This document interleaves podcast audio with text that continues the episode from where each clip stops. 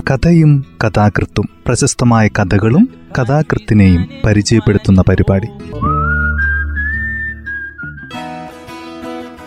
തയ്യാറാക്കിയത് Joseph Pallath H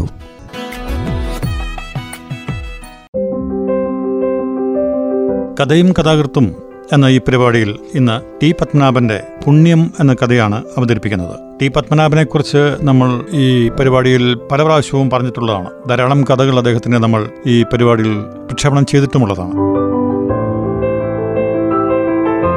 കഥ ഇങ്ങനെയാണ് തുടങ്ങുന്നത്.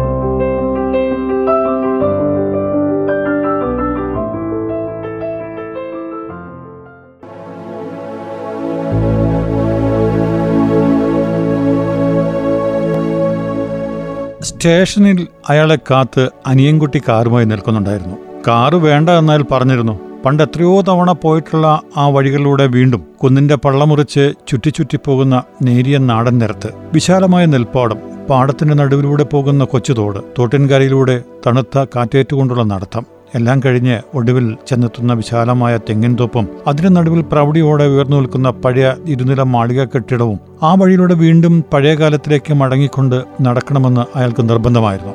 അനിയൻകുട്ടി പറഞ്ഞു ഇപ്പോൾ പുതിയ നല്ല വഴിയുണ്ട്. വളരെ വേഗത്തിൽ വീട്ടിലെത്താം. അതുകൊണ്ട് നമുക്ക് അയാൾ പറഞ്ഞു വേണ്ട.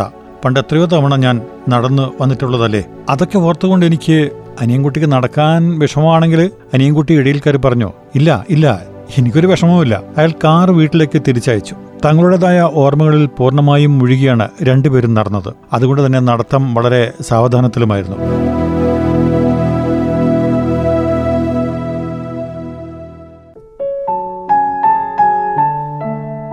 ഒരു ഘട്ടത്തിൽ അനിയൻകുട്ടി പറഞ്ഞു ഏടത്തിയുടെ സ്ഥിതി ഇപ്പോൾ വളരെ മോശമാണ്. പഴയ ഏടത്തിയൊന്നുമല്ല. കണ്ടാൽ മനസ്സിലാവില്ല. ഇനി കാണിക്കാൻ ഡോക്ടർമാരൊന്നുമില്ല. ചെയ്യാൻ ടെസ്റ്റുകളുമില്ല. ഡോക്ടർമാർ പറയുന്നത് ഏടത്തിക്കൊരു രോഗവുമില്ലെന്നാണ്. മനസ്സിന് സ്വാസ്ഥ്യമില്ലാത്തതുകൊണ്ടാണ് എന്നാണ്. എന്റെ ഏടത്തി എന്തൊരു പ്രസരിപ്പും ഭംഗിയുള്ള ആളായിരുന്നു. അനിയൻകുട്ടിക്ക് തുടർന്ന് സംസാരിക്കാൻ കഴിഞ്ഞില്ല. അയാൾ കരച്ചിലിന്റെ വക്കത്തോളം എത്തിയിരുന്നു.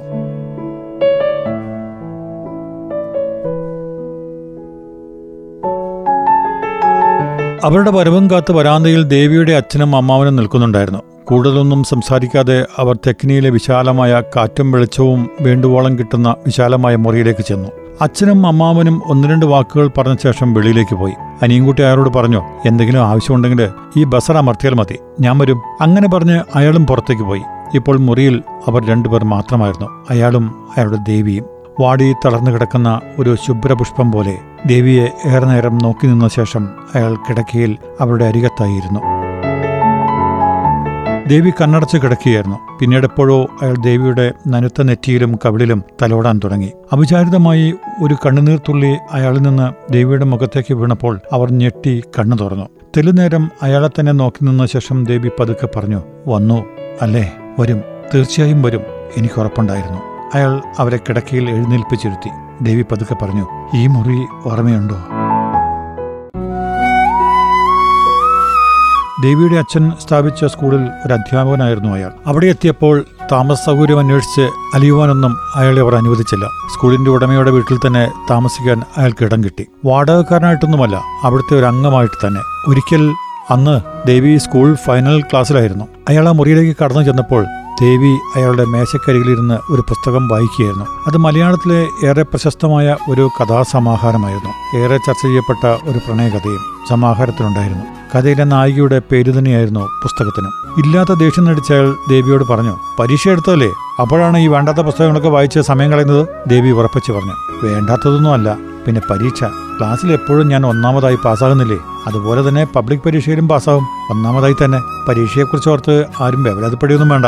അല്പനേരം മൗനമായി ഇരുന്നതിനു ശേഷം ദേവി തുടർന്നു ഞാൻ വെറുതെ ഇവിടെ വന്നപ്പോൾ മേശപ്പുറത്ത് ഒരു പുസ്തകം കിടക്കുന്നത് കണ്ടു. പലതവണ വായിച്ചതാണ്. മാഷും ഈ പുസ്തകം വായിക്കുന്നുണ്ടെന്ന് കണ്ടപ്പോൾ ഒരു രസം തോന്നി. മാഷയുടെ സീറ്റിലിരുന്ന് തന്നെ മാഷയുടെ ചൂടേറ്റിട്ടുള്ള ഈ പുസ്തകം വായിക്കണമെന്ന്. അപ്പോഴാണ് മാഷ് ഇവിടേക്ക് കയറി വന്നത്. ദേവി പിന്നെ ഒന്നും പറഞ്ഞില്ല. എങ്കിലും ദേവി അയാളെ തറപ്പിച്ച് നോക്കുന്നുണ്ടായിരുന്നു. പൊടുന്നനെ ദേവി എഴുന്നേറ്റ് അയാളോട് ഏറെ ചേർന്ന് നിന്നുകൊണ്ട് പറഞ്ഞു എനിക്ക് ഗോപാൽപൂരേക്ക് പോകണം. തമാശയല്ല. ഞാൻ കാര്യമായിട്ട് തന്നെ പറയുക. എനിക്ക് പോകണം. പോയേ കഴിയൂ. ഏറെ നാളായി ഇത് തന്നെയാണ് മനസ്സിൽ. അവിടുത്തെ പാറക്കെട്ടുകൾ മനോഹരമായ കടൽ തീരങ്ങൾ അവിടെ സൂര്യോദയവും പ്രതീക്ഷിച്ച് നമ്മൾ രണ്ടുപേരും. എനിക്ക് ഉദയം മാത്രമല്ല അസ്തമയവും കാണണം. പറയൂ എന്നെ കൊണ്ടുപോകില്ലേ കൊണ്ടുപോകും. എനിക്കറിയാം. ഞാൻ പറഞ്ഞാൽ തീർച്ചയായും അവിചാരിതമായി ഈ സംഭവത്തിൽ എന്താണ് പറയേണ്ടതെന്നറിയാതെ അയാൾ സ്തംഭിച്ചു നിന്നു. പക്ഷേ സത്യത്തിൽ ഇങ്ങനെയൊന്നും അയാൾ പ്രതീക്ഷിച്ചതയായിരുന്നില്ല ദേവിയെ തന്നോട് ചേർത്ത് പിടിച്ച് ദേവിയുടെ പുറത്ത് സ്നേഹത്തോടെ തട്ടിക്കൊണ്ട് അയാൾ പറഞ്ഞു പോകാം. പോകാം. ഞാനല്ലേ പറയുന്നത്? ഗോപാൽപുരന്നല്ല പൊക്രാനിലോ ബഗ്മാദിയുടെ കരയിലേക്കോ എവിടെ വേണമെങ്കിലും നമുക്ക് പോകാം. എന്റെ ദേവിയെ ഞാൻ കൊണ്ടുപോകും. എന്നെ വിശ്വാസമില്ലേ? പുഞ്ചിരിച്ചുകൊണ്ട് അയാൾ ദേവിയുടെ മുഖം പിടിച്ചുയർത്തി വിശ്വാസമില്ലേ? ദേവി ഇപ്പോൾ പൂർണമായും ശാന്തമായിരുന്നു.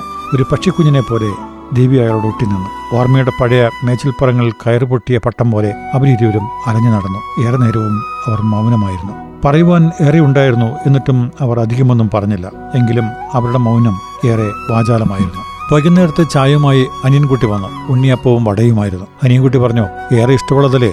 ഏടത്തേക്കും ഇഷ്ടമാണ്. അതുകൊണ്ട് അത് തന്നെയാണ് ഉണ്ടാക്കിയത്. പിന്നീട് ഒരു കുസൃതി ചിരിയോടെ അനിയൻകുട്ടി ഇത്രയും കൂടി പറഞ്ഞു എഴുതി ഇപ്പോ ഇതൊന്നും കഴിക്കാറില്ലല്ലോ. എന്നാൽ ഇന്ന് കഴിക്കും. എനിക്ക് ഉറപ്പുണ്ട്. ദേവി അപ്പോൾ ചിരിച്ചുകൊണ്ട് അനിയൻകുട്ടിയെ അടിച്ചു. സത്യത്തിൽ അത് ഒരു തലോടലായിരുന്നു. പുറത്ത് വെയിൽ ചാഞ്ഞു. അനിയൻകുട്ടിയും അയാളും വരാന്തയിലേക്ക് നടന്നു. ആദ്യം രണ്ടുപേരും ഒന്നും പറഞ്ഞില്ല. ഒടുവിൽ അനിയൻകുട്ടി തന്നോടെന്ന പോലെ പറയാൻ തുടങ്ങി. പലതും പറയാനുണ്ട്. എപ്പോഴെങ്കിലുമായി എല്ലാം അറിയണമല്ലോ. ഏടത്തിയുടെ വിവാഹകാര്യത്തെപ്പറ്റിയുള്ള സംസാരം വന്നപ്പോൾ എടത്തി ഉറപ്പിച്ചു പറഞ്ഞു ഞാൻ ആരെയെങ്കിലും കല്യാണം കഴിക്കുന്നുണ്ടെങ്കിൽ അത് മാഷയായിരിക്കും. ഇത് ഉറപ്പാണ്. മാഷോട് ഈ കാര്യമൊന്നും ഞാൻ പറഞ്ഞിട്ടില്ല. എങ്കിലും എന്റെ മനസ്സ് പറയുന്നത് മാഷും ആരെയെങ്കിലും കല്യാണം കഴിക്കുന്നുണ്ടെങ്കിൽ അതെന്നെയായിരിക്കുമെന്ന് നിങ്ങൾ സമ്മതിച്ചില്ലെങ്കിൽ ഞാൻ എങ്ങോട്ടെങ്കിലും ഓടിപ്പോവില്ല. ഒരു തരത്തിലുമുള്ള ബഹളവും ഉണ്ടാക്കില്ല. ആത്മഹത്യ ചെയ്യില്ല. ഇവിടെ തന്നെ ഒറ്റയ്ക്ക് കഴിഞ്ഞുള്ളൂ ഒരു കാര്യം കൂടി മാഷ് ആരെയും വഞ്ചിച്ചിട്ടില്ല. വഞ്ചിക്കുകയുമില്ല. എടത്തിയുടെ വാക്കുകൾ എല്ലാവരും ഞെട്ടിച്ചു. ആദ്യമായിട്ടായിരുന്നു എടത്തി ഒരു കാര്യം ഇത്ര ഉറപ്പിച്ചു പറയുന്നത്.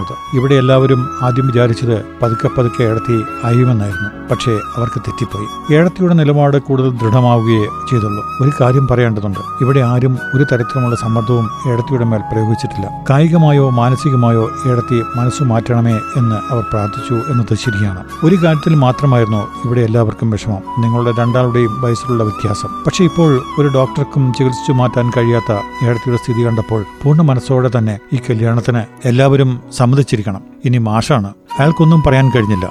അനിയൻകുട്ടി വീണ്ടും പറഞ്ഞു കല്യാണത്തിന് ആദ്യം സമ്മതമായിരുന്നില്ല എന്നതുകൊണ്ട് മാഷയെപ്പറ്റി മോശം അഭിപ്രായമായിരുന്നു എന്ന് ഒരിക്കലും ധരിക്കരുത്. എന്നും എല്ലാവർക്കും സ്നേഹവും ബഹുമാനവുമായിരുന്നു. അയാൾ പതുക്കെ പറഞ്ഞു എനിക്കറിയാം. എനിക്കറിയാം.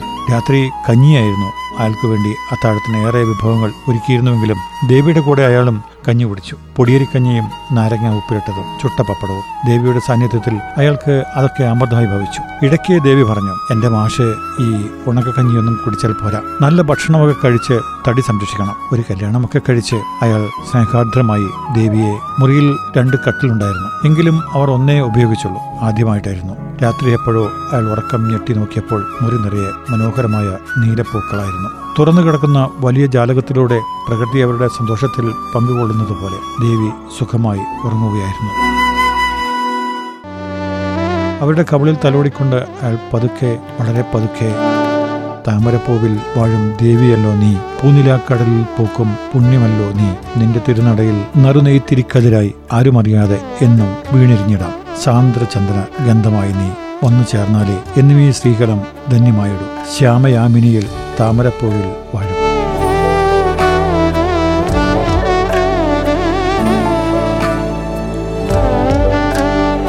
കഥ ഇവിടെ അവസാനിക്കുന്നു.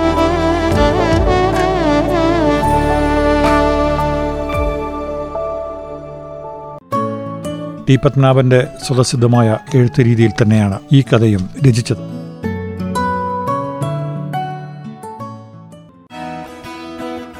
തയ്യാറാക്കിയത് ജോസഫ് പള്ളത്ത് എച്ച്